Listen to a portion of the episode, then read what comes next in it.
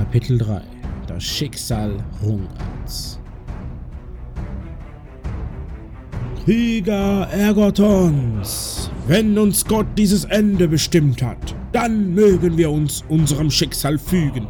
Doch wisset, solange wir an uns glauben und das Brennen in unseren Herzen spüren, das uns Kraft gibt und Blut durch unseren Adern fließt, sind wir am Leben. Und solange wir leben, werden wir unser Land und unser Volk schützen. Ich weiß, was ich euch versprechen kann, ist nichts mehr als den Tod.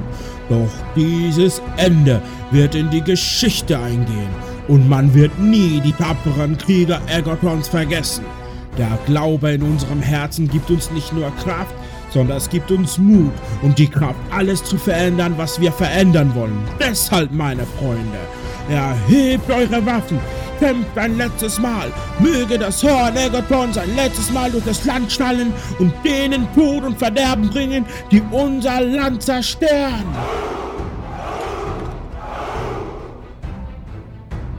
Für Hunger!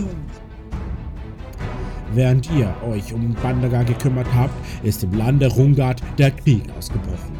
Den Orks, Trollen und den Albäen wurde Einlass ins Land gewährt und nun überrennen ihre Streitmächte das Land.